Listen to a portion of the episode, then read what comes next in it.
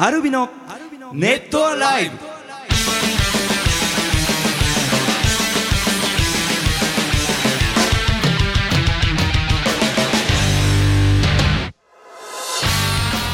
ネットアライブをお聞きの皆さん、どうもアルビのボーカル翔太とギター浩二とギター淳です。お久しぶりです。ちょっと前回ですね、更新ができなくて、2週間ぶりなんですが、ついに9月7日、アコースティックミニアルバムブレスリリースと、そしてツアーが始まりました、はいね。今の段階では3カ所ですね、新横浜と、宇都宮と、そして仙台を終えて、今アルビノはこれ収録してるんですけど、ちょっと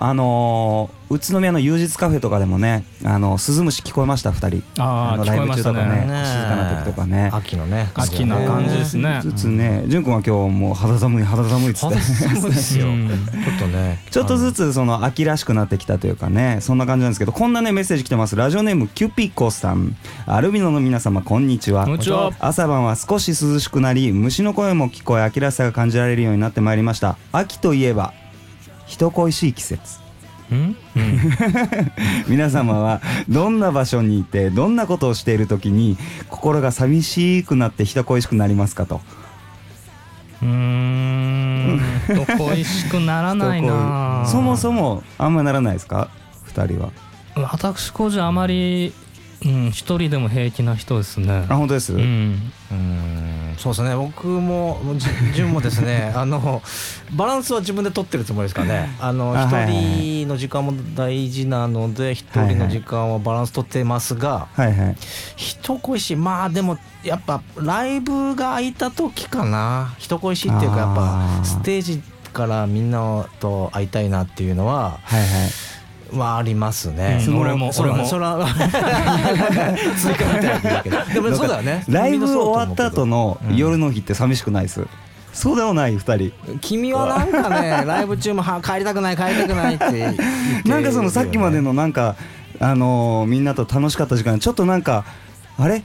幻じゃないよなと思いながら、なんかこういきなりこう一人ぼっちになって静かな状態になったりするじゃないですか。だから必ずホテルの部屋入るとテレビつけて。なんかその紛らわそうとしたりするんですけど。なるほど。じゃあまあいいライブをした後にね、そういう感じがあるのかな。あんまりじゃあ2人はそんなに人恋しくないなと。人混み嫌いだったりするしね。そう、普段で言うとね、普段の生活で言うと人混みがないとこに行きたくなるな。まあでも東京とかに住んでるからかな、もしかしたら。ちょっと人がいない山とか海とかに行きたくなる感じかな。まあまあそんな感じでございますけどね。ブレスリリースして、ブレスのいろいろね質問があったり、ツアー中のまあ感想とかも届いたりしますんで、読んでいきたいなと思います。ぜひ最後まで楽しんでいってください。アルビノのネット。さあ、メッセージたくさん来てます。紹介しますね。アルーサさんからいただきました。浩二さん、淳さん、翔太さん、こんばんは。こんばんは。ついに、ブレスが発売されまして、何度もヘビロテで繰り返し、聞いておりますと、そのミニアルバムブレス全体について質問です。ブレス制作中一番苦労したことは何でしたかという質問と、制作中歌い方や声やあと音に関して新たな発見はありましたか、それはどんなことですかと、ツアーでまた会えるのもすごく楽しみにしてますということで。一番苦労したこと。苦労したのはやっぱ私工場はやっぱアコースティックギターの生音をこうどれだけリアルに撮るかっていうところかな。このネットライブかなんかで話しましたっけ、そのボーカル撮りするマイクで、撮ったらすごくいい音がしたっていう。そう、マイクを立ててギターの音も撮って、でライブの時はギターにこう直接刺すところがあって、ピエゾピックアップっていうちょっと専門的になっちゃうんだけど、ギターの振動をこう電気信号に変えるようなピックアップとマイクがついてて、その2つを混ぜながら撮るんだけど、やっぱそのアコースティックギターってボディ全体が鳴るから、マイクの置く場所によってこう聞こえ方が全然変わってくるのね。だからそれをこう実際耳で聞きながら、こうマイクを動かすんじゃなくて自分が動いて、マイクの周りを自分が動いていい音の位置を見つけて、でそこから微動だにせずに弾かなきゃいけないんだよね、そのいい音のまま最後まで撮る場合は。だからそうちょっと肩凝るみたいなね、集中してね、ちょっと不自然なこうポーズになってもその音が良かったらそのポーズのまま弾くからその音をキープしながら、その音をキープしたいから、まあそういう意味でちょっと苦労したかな。なるほどな。ああそうですね、はいはい、ああそうですね、ギター的にはね、テンポ感が結構今回のアルバムはまあ普通とかないんですけど、はいはい、ちょっと遅めのものが多かったりしたんで、結構そのテンポをキープする練習を結構しましたね。ああなるほどなるほど。タンポポとか生タイムのテンポ感ってすごく自分の中にあんまりこうなかったやつだったんで、そ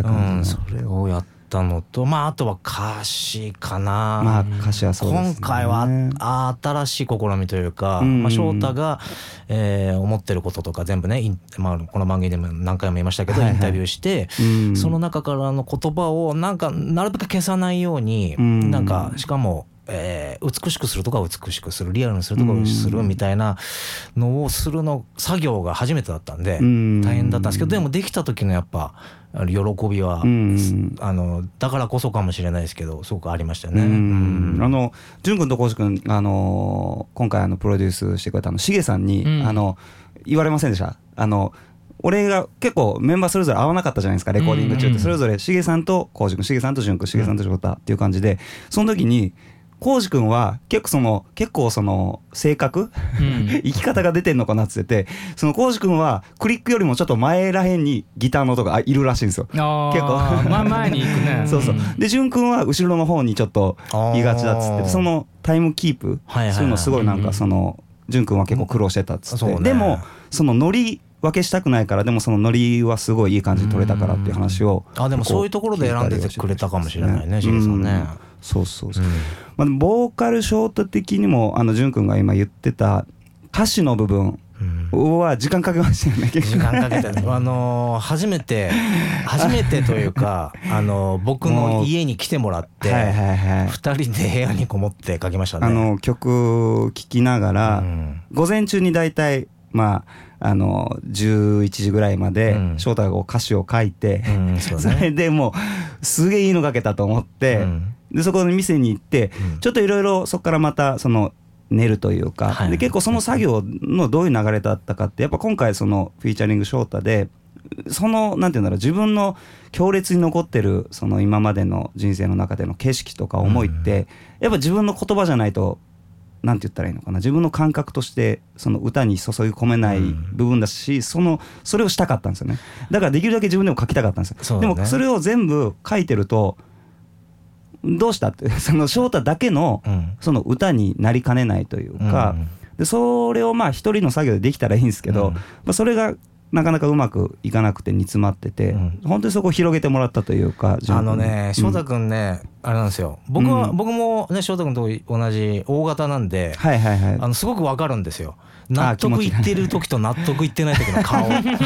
そうだから途中で最初の段階で気を使ってて、初めてそうこういうなんて言うんだろう、一緒に本当にじっくり向き合って歌詞を練るっていうことがなかったから、最初気を使って言えなかったんですよね。なんか淳君がその俺が煮詰まった時に淳君があれこの言葉どうって言われて、でどんどんそこから進んでいくんですよ、作業が、でもなんか俺の中で引っかかってるから、なんかいまいちの顔ずっとしてんだよ。だからそれを今回気をつけてた、すごいちょっとまだ納得いってないな、でこんなんどうってまた違う提案してみたりとか、そこでこう翔太進めるのもいいけど、やっぱ納得いかないところはもうちょっと違うなということをはっきり言ってくれとか言いながら、なんかそういう感じで、でもそこでちょっと違うかなっていうのがあったり、そこは違うと、翔太が違うけどこういうイメージがあるんだと、でもこういうイメージ入れたらちょっと曲自体のその言いたいことが薄まらないっていう話をしながら、歌詞を作っていったんで結構時間もかけて、でもそれがリリースしてみて、本当翔太らしい空気感もあってすごくいいですっていう言葉を聞くたびに、なんかいい形でその言葉も紡ぐことができたなと思って、すごくね納得いってて、そこが一番苦労したというか、時間をかけた部分かなというふうに思いますね。メッセージねまだ来てるんで紹介しようかなと思います。ニャイトニングさんからいただきました。翔太くん、浩司さん、淳さん、ごきげんよう。ごきげんよう。もうすぐネイキッドが始まりますね。ツアー始まる前にメッセージもあったですね。今回はガットギターについてお聞きしたいのです。先日リサイタルを見に行ってギター奏者がステージにいたので見ていました。その時のギターの弦はスチールだったのですが、指で弾いていました。音は柔らかく聞こえるのですが、ガットギターのものとはまた違うなって感じました。以前コウジさんがガットギターの弦は貼ったら馴染むまで時間がかかるってお話していました。とても手間と時間を使って 職人さんが作ったような感じですが、コウジさんがガットギターを、選んでいる理由って何ですかと。ああ、もうそのギターとの運命的な出会いがあって、はいはいはい、まあいろんなとこで話してるんですけど、俺が今ヤイリっていうメーカーのギター使ってるんですが、はいはいはい、その工場見学に行ったことあるんです。岐阜県までまあ、知人が工場まで見に行く、作る過程見たいから行くっていうのに俺も便乗して、はいはい、で実際向こうについてこういろんなとこ見学させてもらって、で心のどっかであれもしかしてギター一本こう貸してもらえたりしたら嬉しいなっていうちょっと横島な気持ちも正直ありました。はいはい、期待してきましたが、工場こう回ってるうちにヤエリギターは余計なギターを作らないんですと。注文があってから作って、その注文をしたやつを納品したらもうこう一本も残らないんで、なんかギターをちょっとまあ俺何も言ってなかったんだけどね、向こうからギターをこう貸し出したりとかこうできないんですよねみたいな感じのことを言われて、心の中でああ残念だけど、まあでも貴重なもん見れたしと思って、では帰る直前にパッパッパーってその方が来てくれて、奇跡的に注文したけどもうキャンセルされた楽器屋さんがあって、それでこのガットギターちょっと行き場がないんで、もしよかったら弾きますかって言われて、そこでギター受け取って、わ俺はこのギターをずっと弾いていこうと思ったんです。だからその時がスチールの弦のギターだったらスチールの弦弾いてたと思うし、その時ナイロンの弦で本当にちょっと運命的な、そうなんです、その時に見学に行かなければそう出会えなかったし、そのキャンセルが出なかったら、出会えなかったし、だからこのギターをずっと弾いていこうと思ったのがきっかけですね。なるほど、という運命的な出会いということですね。次行きましょうかね。秋こそダイエッターさんからいただきました。皆さんこんにちは。9月7日ツアー、いよいよ始まりますね。ツアーで楽しみにしている美味しいものは何ですか？あ、食べ物いいね。久しぶりの九州とか現地でしか食べれないものなど教えてくださいと。ああ、いいね。テンション上がりますね。テンション上がってますね。ボーカルショータはあれですね、熊本久しぶりに行くじゃないですか、でうちの母方が熊本の人吉ともあって、ちっちゃい時から、馬刺しをちっちゃい時から食うって贅沢だよね。これがね本当にずっと身に染みついてて、これちょっとね食べたいな、久しぶりに食べてみたいな。宇都宮はあれだね、餃子食べなかったね。餃子食べなかったですね。ね、宇都宮餃子でも仙台は牛タン食べて、なんか2回牛タン食べたっていうの聞きましたけどね。2回牛タン食べて帰りにもう一回食おうかなと思った。どんだけ好きなんだっていうね。全然食えで、これから広島でしょ。はいはいはい。広島、まあいつものお好み焼き屋さん行って、きっと広島ね優勝で今町時代盛り上がってるだろうからね。でその後福岡でそうだ俺ねまたちょっとコンビニの話題になるんですけども、ローソンのね炭焼き地鶏みたいなやつ知ってる？ビニールパックに入った真空になってるやつ。真空パックに入ったありますね。あれがうまいんですよ。でちょっとそれだけだと塩辛いんで、いつも野菜のパックを買ってわかるな、サラダにしてよく食べるんですよね。ショートはそこご飯ですけどね。でも美味しいですね。ちょっとヘルシーにいこうかなと思ってサラダで、まあ温めてから食べたら美味しいって書いてるんですけど、めんどくさいんでいつも冷たいまま食べてるんですが、博多行ったら確かあれ大分宮崎、なんか九州の名産だから、こう目の前でこう炭焼きしたやつが いいですね。ちょっと食べたいかなと思ってるね。いいですね、地鶏。みんな決まってもるんですね。決まってるね。もう予定がキツキツになってるんですね。結構な連チャンなとこですけどね。九州岡山のねエビ飯食べてないじゃない最近。食ってない。そうだね。確かに何やかんや食べてない。前回カバクロ。あ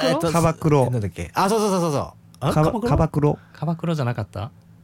あれだよね、玉黒丼みたいなやつ、豚の、そうそうそうそう、そうね、行ったもんね、そうそうそう行ったから。エビ飯食べてない、エビ飯食べてないからね、ちょっとそろそろ食べたいなと思う。わかりますね、エビ飯美味しいですよね、あれ、あの感じね、はい、テンションが息長ってるあるんですけどねゴジコさんからいただきました。翔太くん、コウさん、ジュウさん、ごきげんよう。ごきげんよう。高見沢さんも強力にプッシュしてるシンゴジラを見てきました。あ、東京が大変なことになってました。浩二さんも見たいなとつぶやいてましたが、劇場には行けましたか？久しぶりに劇場でポップコーンを買いましたが、久しぶりだと美味しい。週末だったので混んでました。前から3列目で見てる人もいました。皆さんは映画館一番に席を選べるとしたらどこを選んだりしますかと。まだシンゴジラ見れてないんですけど、まあ、真ん中の後ろから。3列目ぐらい、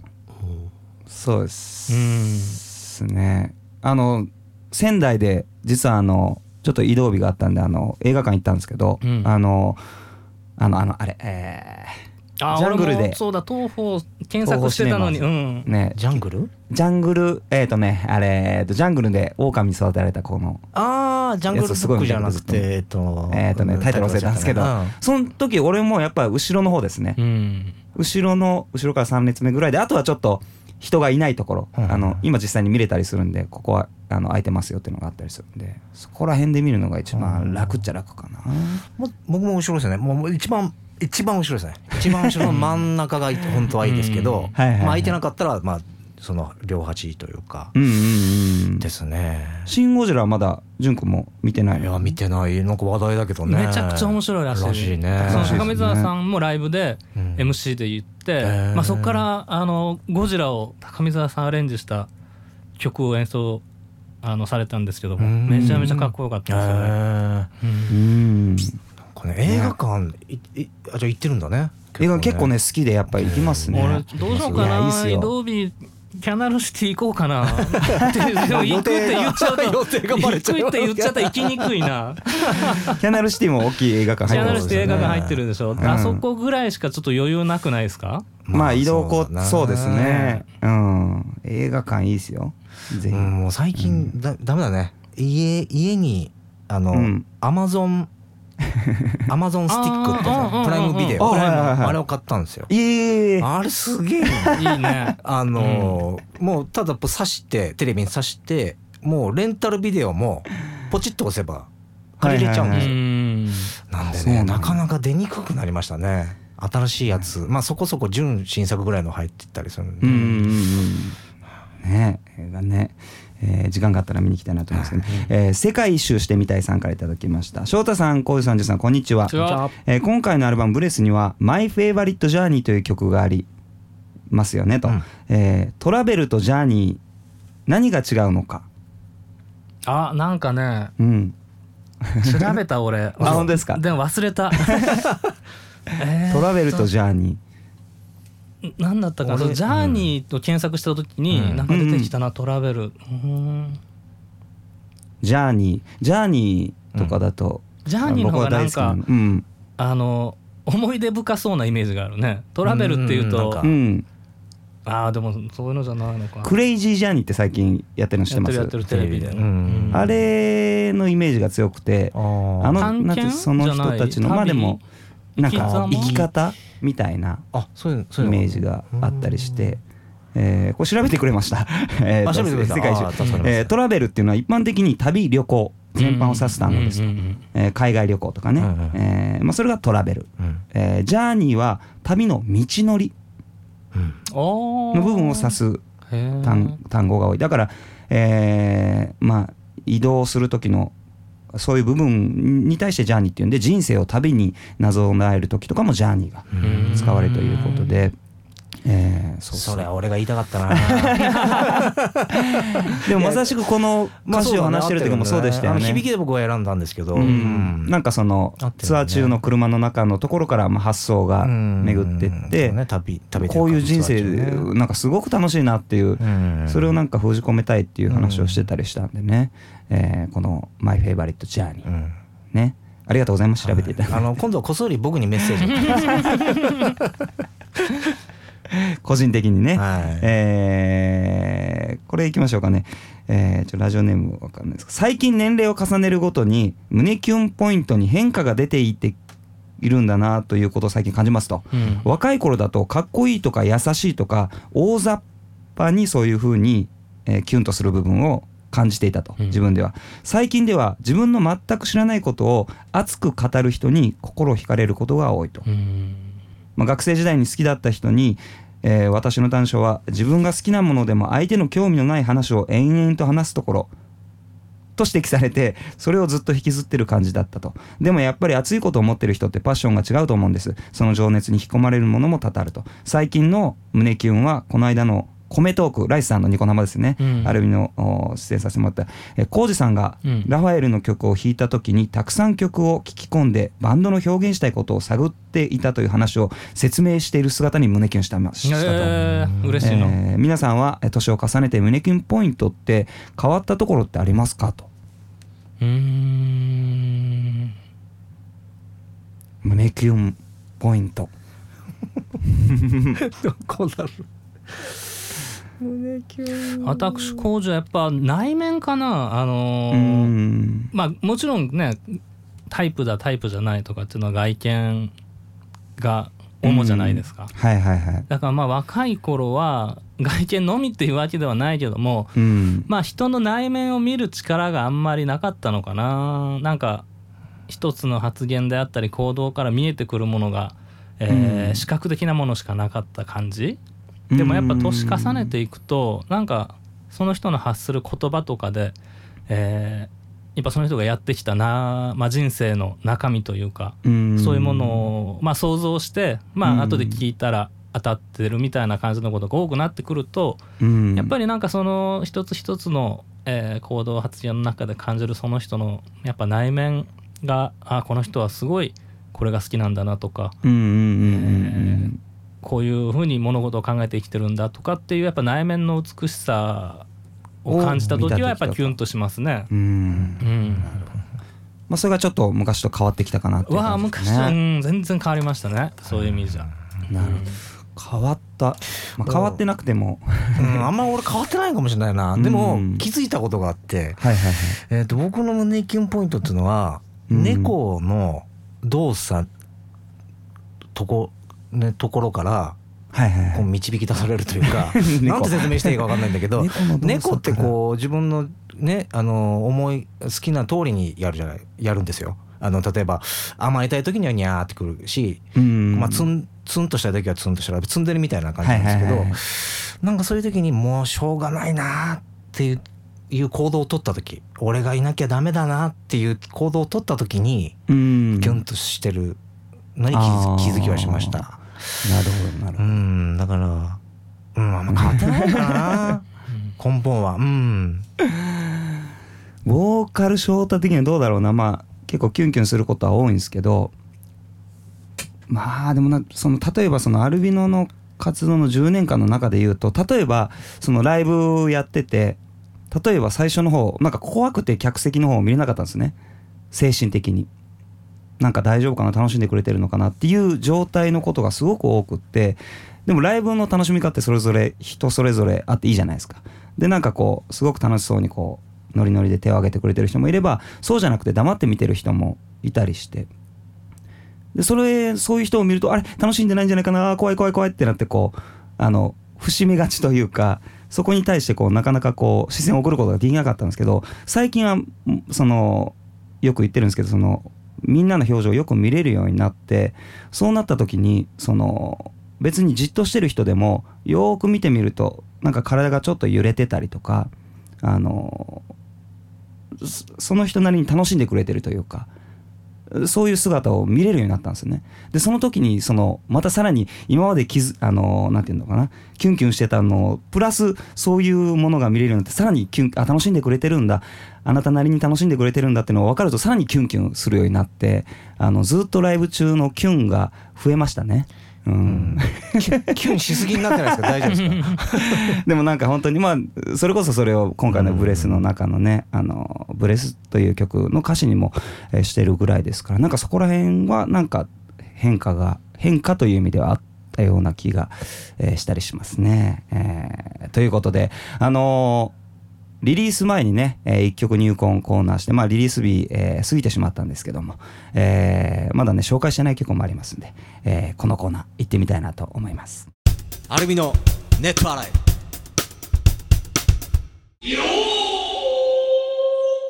ブ。ブレス1曲入魂。さてさて、1曲入魂のコーナーでございます。リリース前に4曲ね、まあ1曲1曲それぞれ語ったんですが、まだ2曲残ってますんで、しっかりやっていこうかなと思いますが、今回はですね、この曲をぜひ聴いてもらいたいなと思います。アルミノでブレスの中からアワータイム。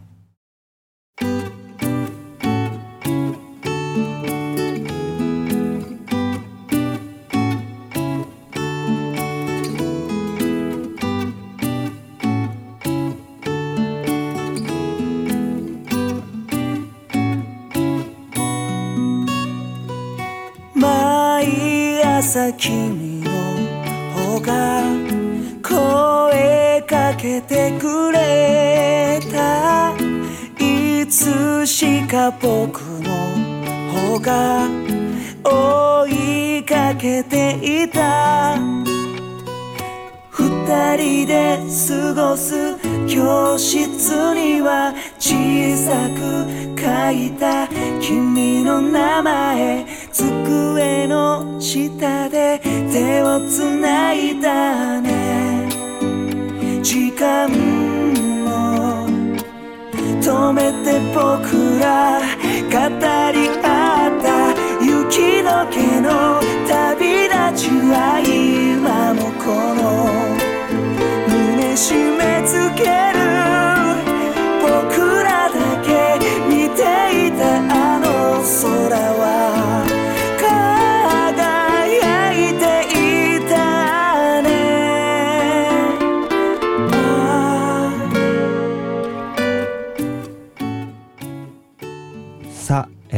アワータイムという曲を聴いてもらいました。この曲でまあコウジ君が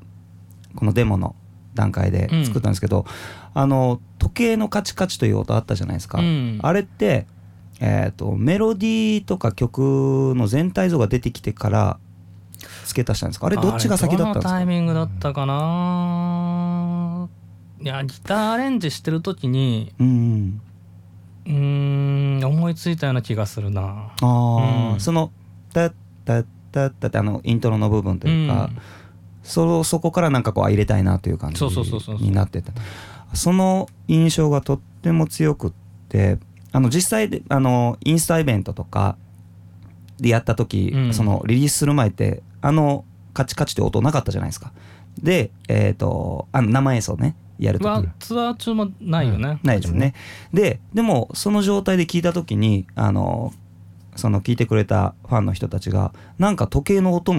が聞こえてくるみたいなことを言ってたりもしたんですよね。あ、なんかちょっと分かるかもそれ。なんかそういうイメージがもともとこの曲にはあったのかなっていう感じで、で実際そのイメージの中で結構時間っていうのを軸に歌詞を書くときも、どうしようかなって話はしましたよね、いろいろ話をしてて、実際にその、カチカチその時間をどういうふうにその切り取るかというか、そこで結構時間が足りなくなってこうなんだろう、自分はもう時間を止めたいのにでも時間は過ぎていくっていうような歌詞にしたり、他にもいろいろちょっとアイデアがあったんですけど、その中で結果こういう形の言葉になってたというか、B メロのところとかね。そうだね、今回ってやっぱブレスっていうタイトルで、なんかどっかにまあ言葉か、例えばニュアンスとか雰囲気世界観とかで、まあブレスってまあ吐息だけではなく、まあ鼓動とかそういうものもあった時に、鼓動と時計の関係性というか、なんかそういうのもまあこう随所にこう散りばめたいなみたいなイメージがあってでこの曲なんか、特にその、まあそういう昔ちょっとノスタルジックなイメージもありつつ、その刻んでいるというか、その一歩一歩こう進んでいく中でいろんな思い出がこう、なんかこう乗っかってきてでそれのなんか世界というか、なんかそういうのを表現しようかなと思ったんですよね。で、まあ、ある翔太の恋愛話をもとに作り上げてた感じですね。うん、ちょうどB メロで一回その時計の音が消えて、うん、そこでまた描写があったりするんですけど、なんかそれこそ自分はその景色っていうのは時が止まってずっとその自分の中に綺麗に残ってるというか、うん、なんかいろいろそういう意味でも曲と、まあ、その時間というなんか大きなテーマと歌詞と自分の綺麗な思い出とすごく綺麗に一つにまとまったなという感じがしてね、うん、だから初めて聞いた言葉が、うん、あ、なんか懐かしく聞こえるんですよねって、別に初めて聞くんだけど、この曲自体がなんか懐かしく聞こえるってのがすごく嬉しかったな、うんうん、そうですね。あと、まあ北海道出身っていうのもあって、うん、その別れの季節、卒業とかはね、うん、桜だったりするけど、なんかそこはなんか自分の育った景色が残ってるなっていうのもあったり、あれ苦労したなサビ頭の言葉はそう結構一日置いたりしましたよね、うん、やったな。そうですね、ここなんかこうギュッとくる、それこそさっきの胸キュンじゃないけど、うん、はいはいはい、キュンとくるポイントが欲しいよねって置いたんだよな確かな見つかった時の2日目でしたっけねいいんじゃねえみたいな、うん、あれはねすごく、うん、すごい喜びがありましたね、うんということで、今回はですね、アワータイムという曲を、1曲入魂のコーナーでお伝えしました。アルビのネットアライブ、